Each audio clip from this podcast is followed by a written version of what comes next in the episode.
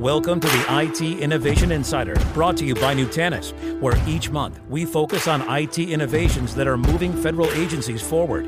Here's your host, Jason Miller. Welcome to the IT Innovation Insider, sponsored by Nutanix on Federal News Network. I'm your host, Jason Miller. My guests today are Dan Fallon, the Senior Director of Federal Engineering at Nutanix, and Chris Howard, the Vice President of U.S. Public Sector, also at Nutanix. Chris, Dan, welcome back to the discussion. Thanks for having us. Glad to be here. Today, we're going to talk about telework. Most of us are working from home these days, given the coronavirus pandemic, but there are things federal employees need to consider including the technology, the people, and the security. In fact, a recent Federal News Network survey of federal employees found 77% of more than 1,000 respondents say they are teleworking today because of the emergency. Of those, about 47% say they didn't already telework before the pandemic. This means there's a whole lot of people working from home who aren't used to it or really aren't happy about it. This pandemic is challenging our day to day status quo from all points of view. So, today on the program, we're going to discuss the ways the government can move forward on much needed telework and related infrastructure initiatives while maintaining mission critical operations. We'll also address the coronavirus pandemic, how that will shape the government, the way it works in the short and the long terms. So let's again go to my guests. Once again, I'm joined by Dan Fallon, the Senior Director of Federal Engineering at Nutanix, and Chris Howard, the Vice President of U.S. Public Sector at Nutanix. Chris, let me start with you there's a whole lot of issues when we talk about telework and having you know hundreds of people teleworking at once. Usually if there's a few hundred now there's you know 80% of an agency or 90% of an agency. In some cases for small agencies 100% what are some of those big challenges? What are the technical issues that a lot of cios and others should keep in mind? Well i think uh, preparedness is probably the most important. I think a lot of our customers that we've been talking to and other other folks in the government is even if they thought they had a, a work from home capability, it was always meant to, to be in very short instances. And there was a portion of the staff that was potentially teleworking versus we're at a, you know, in some cases, 100% of the staff. And the infrastructure that was built just from a concurrent user base is challenging to support. Um, there's also networking challenges, there's security challenges. So I think it was uh, the preparedness was not designed for an instance exactly like this this pandemic which is causing 100% of us to basically you know shelter in place or stay at home.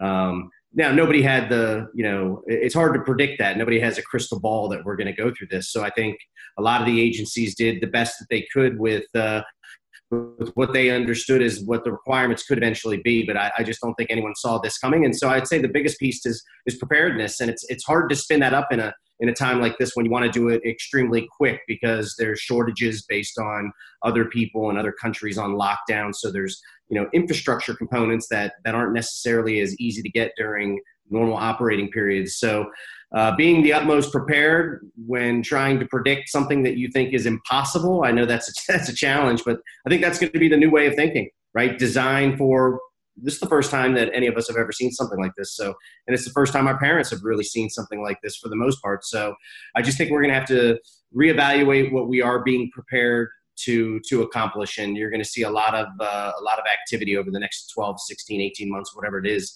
uh, with really understanding what is a true work from home solution. I had a really interesting conversation with suzette kent the federal cio and one of the things she pointed out to me was those agencies that really pushed on IT modernization, really pushed to the cloud, email to the cloud, collaboration to the cloud, or even some sort of uh, something we've talked a lot about on this show, a hybrid cloud perspective, are, are having, well, using quotes here, easier time than those who are not as much in the cloud, have not pushed on IT modernization. Is that something that you're getting calls from your, your agency customers going, hey, how do we go a little faster? How do we turn up what we already have? What are you seeing? Yeah, I mean, in, in some instances, we're seeing that. So there's a couple different things that we're seeing. One is people are are expanding out their current work from home uh, capabilities as best they can. It's an on-prem solution, and they're trying to expand expand it with additional infrastructure.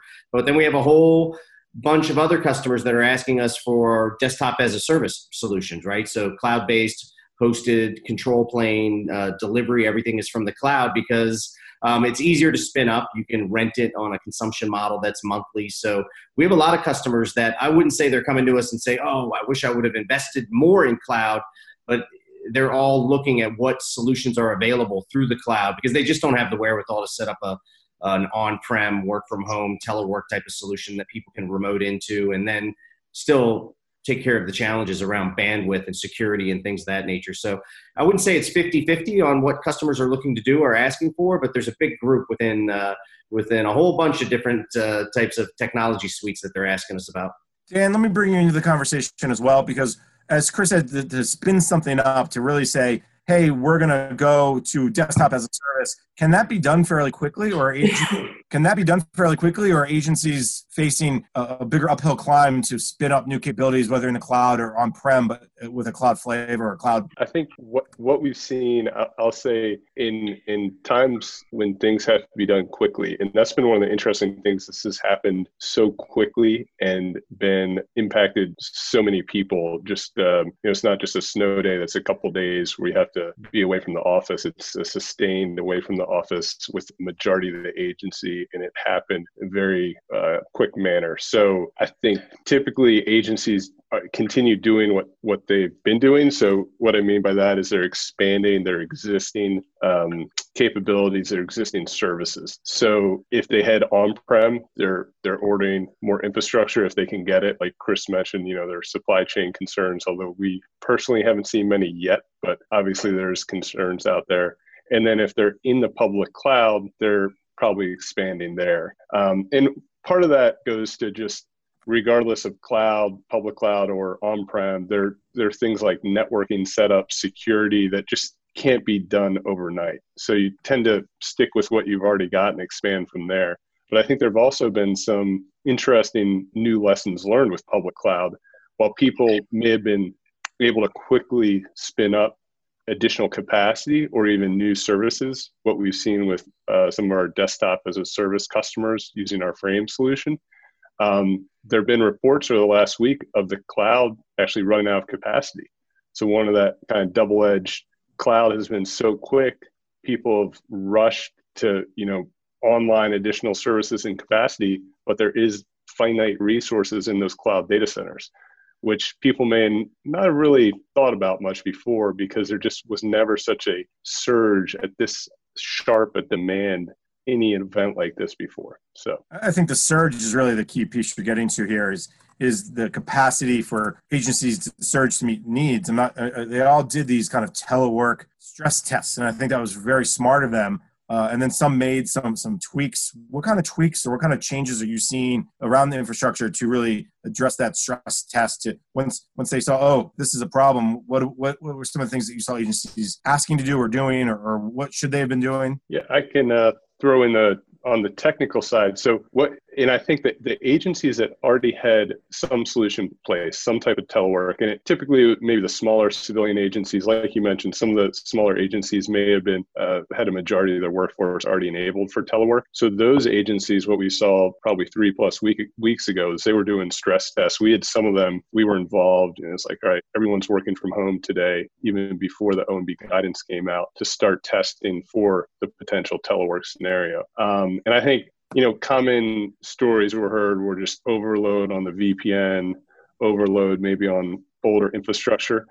So we've seen some innovative, creative ways to get around those. You know, if there's VPN overload or overload on existing virtual desktop infrastructure, doing things like just simple um, jump, what we call a, a, jump desktop in the cloud. So uh, a virtual desktop in the cloud just to get you the ability to get inside of your secure corporate network.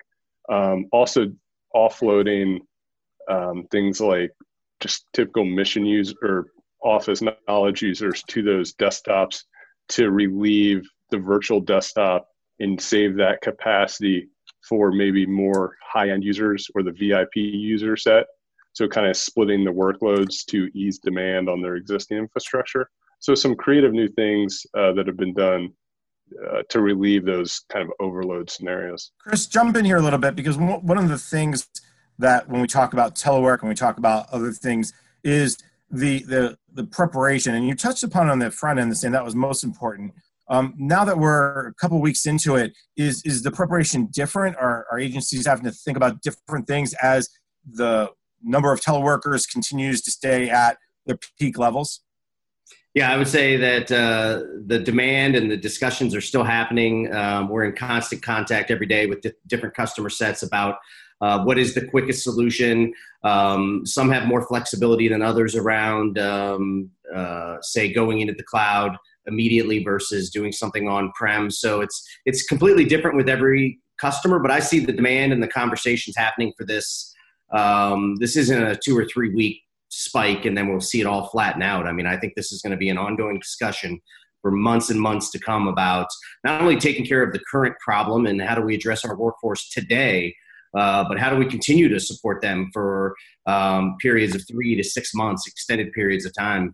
And we have we have offerings across uh, numerous different uh, uh on-prem and cloud-based, so it makes those conversations easier because uh, um, each customer is different, and it's it's it's it, you know it's it it sucks to be quarantined at home, but it's interesting to see how we're adapting and the new technologies and offerings and and uh, just the way the customers are operating in this different type of scenario. So, if nothing else, it's a learning experience, and, and I think customers are learning with us as technology vendors. Dan, we saw a lot of people talk about security when, when it comes to teleworking. Uh, I've seen NIST put out some recommendations. Uh, the Defense Department has put out a telework tip of the day, and it's usually security related. What are the two or three things you would offer up that maybe people don't think of or haven't thought of around ensuring the security of telework? Yeah, um, you know, one of our executives, we've had obviously lots of uh, internal meetings, and we went 100% telework ourselves a couple weeks ago across most of our offices. Some offices even, you know, closing due to the local state regulations. So um, he pointed out that really home is the new enterprise edge. Know, there's been such a one of the recent bud, buzzwords in uh, federal IT has been you know internet of things or or the edge and uh, iot and really that overnight that has now become every single user's home network and whatever their device they're accessing their their enterprise network on. So that opens up a whole new attack vector on the federal agency's network. And we've seen it. There have been reports out there about you know cyber the cyber criminals are not sleeping they're continuing to target uh, the federal networks and, and especially the DoD has been reporting on that. Um, HHS got hit. So there's definitely a need for users to be continue to be educated because a lot of it is on the user. And then I think there are also the technical solution of as much as you can do to separate the user's home environment. Maybe they're coming in from their their own device at home, but having their work session in exist in a separate session because the challenge with your home device is you're just not thinking about it as much. You're on Facebook, you're doing your personal Gmail. You might click a bad link. And if those environments are, are one, you've now compromised your work session as well. So, you know, there's VPN technology, but also the virtual desktop technology, DaaS solutions where the desktop, your work desktop lives in a browser, but that browser, the data stays in the data center. So it's not sitting on the home device, it's not outside of the corporate firewall, and it's also less vulnerable to those phishing attacks when you click on that wrong Facebook link. Because I mean, there have been things like that Johns Hopkins uh, coronavirus map was spoofed and was sent out as malware. So that's now, you know, opening up people. People are clicking on news articles all, all the time, and you, you don't know what it is a bad link. So the more you can do to separate those environments. I know the Homeland Security Department has been very active. CISA has been very active in saying, you know, trust sources that you know. Don't trust uh, the random source. And I think that's both for misinformation, but also for the, the fear of malware. Uh, gentlemen, let's take a quick break. We can come back. We can continue our conversation. You're listening to the IT Innovation Insider, sponsored by Nutanix on Federal News Network. A recent survey revealed that at least 50% of federal agencies are using multiple clouds in their IT environment. Combine that with the legacy infrastructure that most agencies still use, and you can imagine the complexity and the limitations of such an environment. But federal agencies are adopting Nutanix to simplify and manage this complexity. Nutanix software driven infrastructure and enterprise cloud give IT freedom from complexity, freedom to work with any cloud, to run any application at the scale they need, to use whatever technology technology stack suits them and to invent the technology that will move their mission forward. To learn more about how Nutanix is helping organizations simplify their IT environments, visit Nutanix.com slash freedom. Welcome back. You're listening to the IT Innovation Insider, sponsored by Nutanix on Federal News Network. I'm your host, Jason Miller. My guest today, Dan Fallon, the Senior Director of Federal Engineering at Nutanix, and Chris Howard, the Vice President of U.S. Public Sector, also at Nutanix. Gentlemen, before break, we were talking a little bit about the change that we're seeing across the government, but there's also a change for industry, specifically uh, Nutanix is changing the way you guys are working. Now, Nutanix is one of those companies that has been a user, a big proponent of telework, but it's a lot different now. Chris, what's different now for you all besides the fact you're working from home all the time versus just a couple days a week? Well, I think, you know, that's the biggest, of course, is that this is our, our new life. We're, we're sitting behind a computer screen meeting with our customers. There's no opportunity to meet with people in person. Um, you know, we're all trying to stay home as much as possible. So just an adjustment period. I've been working from home for uh, 15 years, but I've always had the flexibility if, if I had to travel if, or I had to go on site for customer or partner meetings. So just the the fact that this is the new reality for 10 hours a day is is tough for anyone to deal with. I think even though we're probably more accustomed to dealing with telework, it's still an adjustment for all of us. So there's lots of cool and unique things that we're trying to do to keep people engaged. Everybody wants to see somebody's face, and when you use the video teleconference systems, you can still get a look at people. You're somewhat interacting. You know, we're doing virtual lunches and. Uh, some virtual happy hours, not not a ton, but uh, you know, it's just a way to how do you still get people engaged and bring them together and have a semblance of a team and a you know uh, an organization that that's still willing to help and be there when you need them and that type of thing. You know, you can't you can't go next to your uh, cube mate and tap on his or her shoulder when you need something, but uh, it's creating a, an interesting dynamic for, for how we're how we're working today. And I think this is going to be some of the new normal that goes forward. I don't I don't foresee uh, us going all back to the other side of getting on airplanes and and and face to face. I think it's going to be a nice mix. It's not going to go away, and we're still going to do those types of things. But I think it's going to provide a lot more flexibility around how we how we interact with our customers and our other vendor community. Generally speaking, when you talk to your partners, Nutanix partners, or you talk to your federal customers, is it through VTC? Is it mostly by phone? Is it by email? What's and I know not everyone's this, the same, but, but just generally speaking. Yeah, I mean, we're still doing a lot by phone um, and email, of course, but the amount of video teleconferencing that has increased has been substantial. I would say, you know, um, at least 50% more of my meetings are done within this type of format where I can see where we can see each other, assuming they're putting their, their video screen on. Um, so I've seen a significant uptick in, in, in this type of collaboration, which I think is positive. Um, I think talking on the phone with people is great, and talking uh, through email is is fantastic. But having this type of interaction when we're not able to see people, I think this is fantastic in the way that uh, the way that we're going to do a lot more meetings moving forward, and just internal engagement with our employees. So Dan, as a person who's an engineer who's got to make sure the VTC works, who gets the call, when people go, "Hey, I kept dropping. I have this latency." Um, what's the tax, if you will, that all this video, all this discussion is having on the network, on systems? Yeah, it definitely increases the demand for for bandwidth and overall system usage. Um, I mean, I, it's remarkable how we've always had the capability, the ability there to use video but a lot of us i think until recently didn't always turn it on. So now just the fact that we're not you know we're we're stuck at home we're not seeing each other in the office has uh, prompted people to enable their video. And i you know i'm encouraging across my team it helps helps us stay connected because even though we're being forced to stay at home we still want to be connected to everyone even if we can't touch them within you know six feet. So it, the video helps people stay connected, but yeah, everyone having their video on definitely boosts the, the bandwidth demand, you know, on the home network, the home router, and then depending on the firewall and how everything's routing through the corporate network, you know, it could be a bandwidth drain there. If, if people are doing VPNs where it's a full tunnel VPN, that means all the network traffic from whatever device they're on is going through the corporate network and they have to have the capacity to handle all that. So it's definitely um, definitely a potential demand there, but I think the benefit is is very relevant. You know, it helps the teams interact and it helps make the meetings that would normally be in person uh, as effective, almost as effective as if they were in person. So I think it is a critical element to keep in that that um, communication interaction in this you know difficult time. I've seen several agencies that have actually put out notices to say, for instance, when you're on the VPN network, we're going to turn off access to some of the social media streaming stuff to really try to lighten load.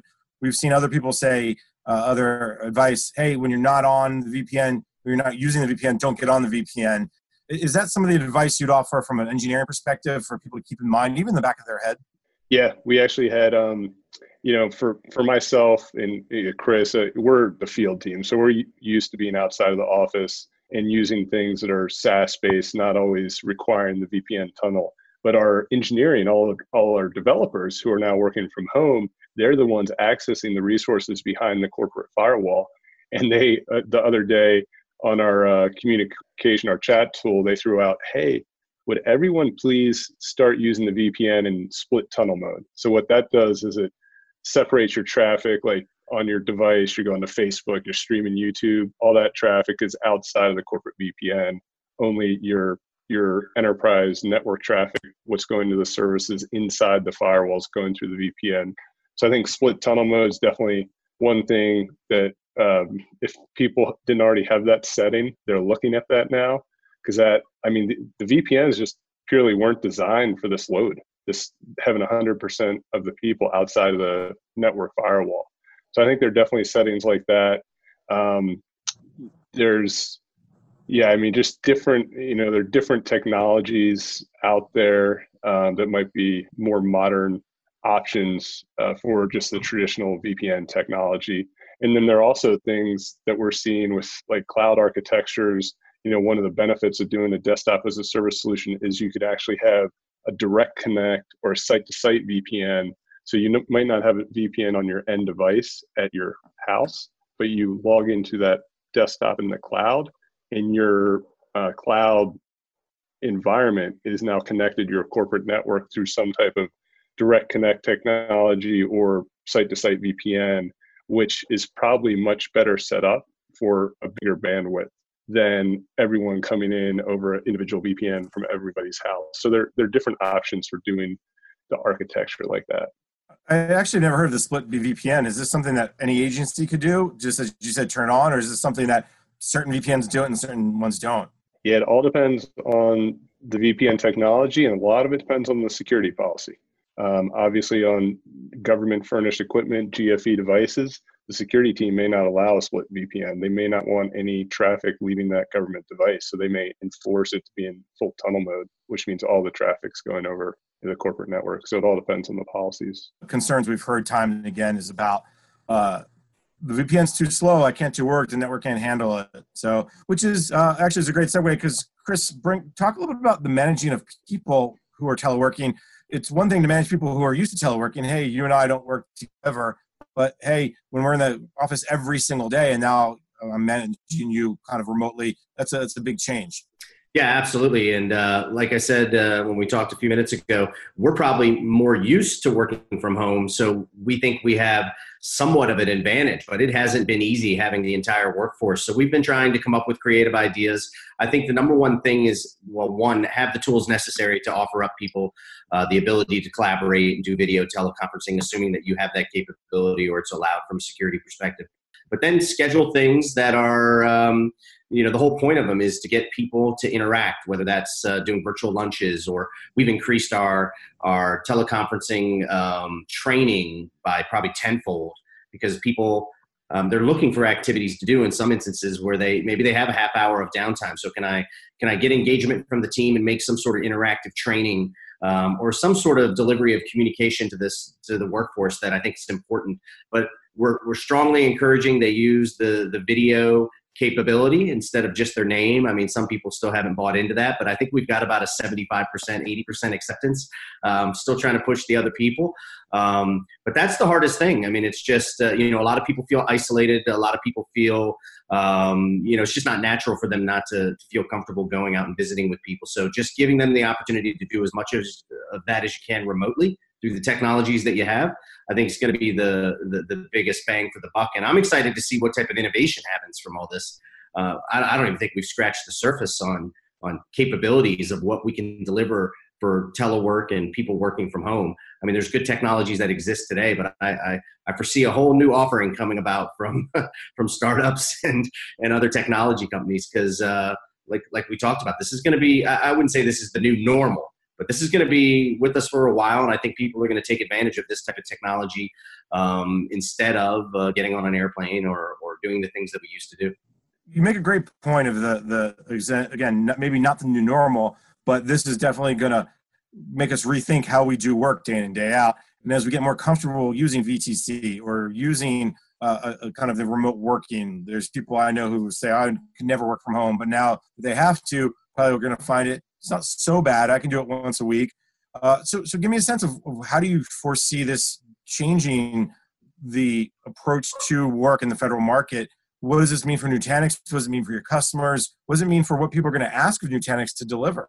Yeah, so that's uh, that's all playing out in real life right now. so we're we're seeing it every day. Um, I, think right now um, the impact isn't as as big from a net new requirements perspective. People are trying to do um, and and move out with technology that you've been talking with them about for six years. Outside of things that are popping up from strictly a work from home or telework, um, I think that um, you know the government's still going to have requirements and there's still going to be people that are uh, going into the office and working so um, I think that this work from home and collaboration technologies, we're going to see an uptick in that type of thing, as well as you know, I, I think that there's going to be some some additional offerings around desktop as a service. I haven't seen like a major infrastructure technology mind shift mind, mind shift uh, as of yet. I mean, everything still seems to be operating as normal.